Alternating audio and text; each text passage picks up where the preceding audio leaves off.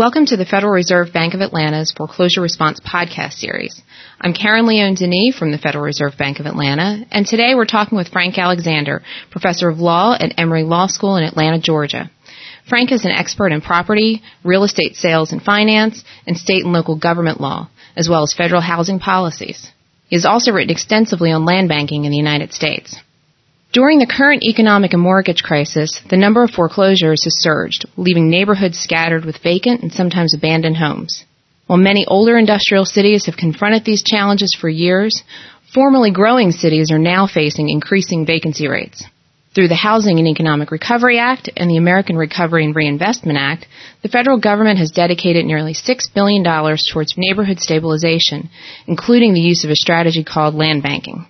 Today we're going to talk with Frank about some of the issues and opportunities of land banking to help stabilize communities throughout the country. So thanks for joining us. Thank you, Karen. Our first question, um, can you describe how the mortgage foreclosure crisis has impacted neighborhoods? A mortgage foreclosure impacts neighborhoods in a number of different ways. A single foreclosure isn't necessarily harmful to a neighborhood. But foreclosures, particularly when the property becomes vacant and abandoned, begins to have dramatic impact on a neighborhood. It can impact the neighborhood property values, it can result in an increase in crime, and it can begin to unravel the very fabric of the neighborhood's culture. Well, you've written about the need for policies that support land banks as a tool for stabilizing these neighborhoods. Can you try to begin by explaining what a land bank is? A land bank, in its simplest form, is a governmental entity that specializes in the conversion of vacant and abandoned properties back into productive use. They're designed to go after the properties that are causing harm in our neighborhoods, the properties that no one else wants, the properties that for some reason the market is no longer taking care of. A land bank is designed to get these properties, to take control of them, to put them back into productive use as soon as possible. So based on your response, I'm wondering, do all foreclosures result in vacancies? Oh, certainly not, Karen. Uh, not all foreclosures result in vacancies. Many foreclosures will go directly into a new purchaser and the property will be reoccupied and continue in a productive use. The major problems occur when the foreclosures result in vacancies for 90 days, 180 days, or longer and the vacancies result in abandonment. It's that cycle, that path of foreclosure, vacancy, and abandonment that begins to have the disastrous impacts on the streets, the neighborhood, and the local governments. And going into more depth on this foreclosure issue, um, I know that land banks have been around for a long time, but how has the foreclosure crisis changed how land banks operate and how they're used? Land banks have been around for about 25 to 30 years. They were created first in the primarily the industrial cities, the older industrial cities that were experiencing general economic decline. So the economy was resulting in abandoned properties. The population would disappear, the employment base would disappear. Land banks in those cities were used to go after the properties that were indeed abandoned. There was no longer any demand for those properties. They were largely tax delinquent properties. What is different is that in the past five years, the mortgage foreclosure crisis has caused a different kind of surplus inventory. We've got more properties than our market can absorb right now. And land banks can now be used to step into this inequality or disequilibrium between supply and demand in properties.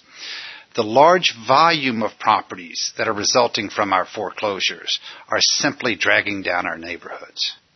So for our next question, can you talk a little bit about the functions of a land bank? What does a land bank actually do?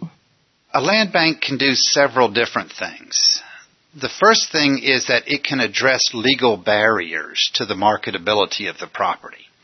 I see that most commonly where there are properties that are abandoned as a result of tax foreclosures and there's simply not marketable title. Or if the local government acquires the property, it cannot dispose of it for affordable housing. But land banks can do far more than that. They can take control of property where the owner has given up and walked away, whether it was a former occupant in a home or a bank that seized it in a foreclosure and has decided it really doesn't want it. the land bank can become a responsible property manager.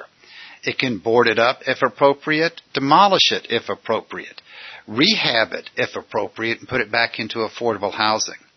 So what we're looking for in land banks are parties that can take control and become responsible property owners and put it back into productive use as soon as possible. Land banking is a pretty complicated process, and I'm wondering who are the players who actually operate the land banks and who in the local governments are involved in that, in the land banking process? Most land banks are a part of a local government, a city or a county, or a combination of a city and a county. In some jurisdictions, it is really affiliated with the tax commissioner's office. I see that when the inventory is primarily tax delinquent property. In other jurisdictions where the inventory, the surplus inventory, is foreclosed homes, then it more commonly is in a housing and neighborhood development department of a local government or affiliated with that. So I'm wondering, do you need to establish a land bank to do land banking? No. Land banks as independent governmental entities are one way to do it. But the key concept today is land banking, which can be done through multiple different kinds of public agencies. If a jurisdiction, for a variety of reasons, doesn't want to create a land bank, it may well have another public authority that can engage in the land banking activities. Land banking is the process of taking abandoned properties, controlling them, and then returning them to public use. A land bank is an entity that does that. But in some jurisdictions, there will be a redevelopment authority or a downtown development authority that can serve as the banking entity, and you don't need to create a new entity, just a new program for land banking. Well, getting back to the land bank itself, though, um, can you give an example of an established land bank that's had some success? The model land bank today is one that was created in seven years ago in Flint, Michigan, called the Genesee County Land Bank. It has become, it is the most recent land bank created um, in the last 30 years. It is tied very closely into the strongest land bank statute in the country, which is in Michigan the Genesee County Land Bank takes advantage of the tax foreclosure process in Michigan. It acquires roughly 2,000 pieces of property a year, cleans those properties up, and, and, as quickly as possible puts them back into affordable housing, mixed income housing, or economic development. Some of the properties for which there is no demand, it simply cleans and converts into park space. And I know we've been talking about foreclosures driving an increase in land banks and land banking. Um, can you talk about some of the more recent players or actors in this field? The federal statute from last summer, the Housing and Economic Recovery Act of 2008, was the first time there was a federal reference to land banking. As a result of that federal statute and the $4 billion it made available, some of which can be used for land banking, there's a tremendous increase in the interest across the country in land banking and in land banks. Both local governments at the city and county level and state legislatures are now actively considering land banking. Several of the examples of legislative interest in land banking are occurring in the state of Illinois, in Ohio, in Pennsylvania, and in New York, all of which have a number of bills pending that will create land banks or authorize local governments to create land banks. One of the features that is unusual and very exciting about these new legislative efforts is that they are encouraging cross-jurisdictional land banking activities or regional land banking, where a number of cities within a county or several counties will come together and engage in land banking activities. Well, that's a very interesting uh, progression of land banks and land banking. I'm also wondering, though, as, as, states and local governments are exploring these options, are there any specific risks or um, opportunities that they should be considering as they move forward with these with these strategies? Yes, there are significant risks. Anytime you're doing property acquisition, you're incurring risk. The first risk is that you don't know what you're getting. And particularly when you're dealing with vacant abandoned properties, you don't want to do it simply because you can. You need to know what it is you're acquiring. The second risk is that you don't know what you're going to do with it when you get it. And so you need to have capacity to manage this property. It's been abandoned for some real clear reasons. The marketplace doesn't want it anymore. So you've got to have the capacity to manage this asset, this property that no one else wants. And then third, you have to have a plan for what you're going to do with it when you exit or dispose of the property. Is this property to be used for long-term strategic plans such as a park or a public school facility? Is the property to be put back into affordable housing as quickly as possible? The failure of land banks or land banking to be integrated with comprehensive land use plans is a huge risk. So you talked about some of the risks associated with land banking, and, and so I'm wondering, are there other strategies that could be used in place of land banking that may be dealing with some of these vacant and abandoned properties? Oh yes, land banking, Karen, should not be viewed as a cure or a silver bullet solution to the problems created by the foreclosure crisis and the excess inventory. Land banking really is best used when the market itself cannot reabsorb the properties. Whenever the market, the private market, can reabsorb the inventory, I think it's best to let the market do that. The land bank should be used either in a very neighborhood specific strategic fashion when there are a large number of properties on a given street or in a given neighborhood that the market simply won't intervene then yes, use the land bank there to start the stabilization process, to shrink the supply of excess properties. And simply by shrinking the supply, you begin to facilitate the likelihood that the private market will return. In other cases, the land bank is best used when the property is otherwise untouchable by the market. I see that most commonly in brownfield examples. And the ability of a land bank to coordinate with brownfield redevelopment authorities is an excellent opportunity for cross subsidy of public functions in order to return the property to productive use. Again, in Flint, Michigan, you have a very strong example of that.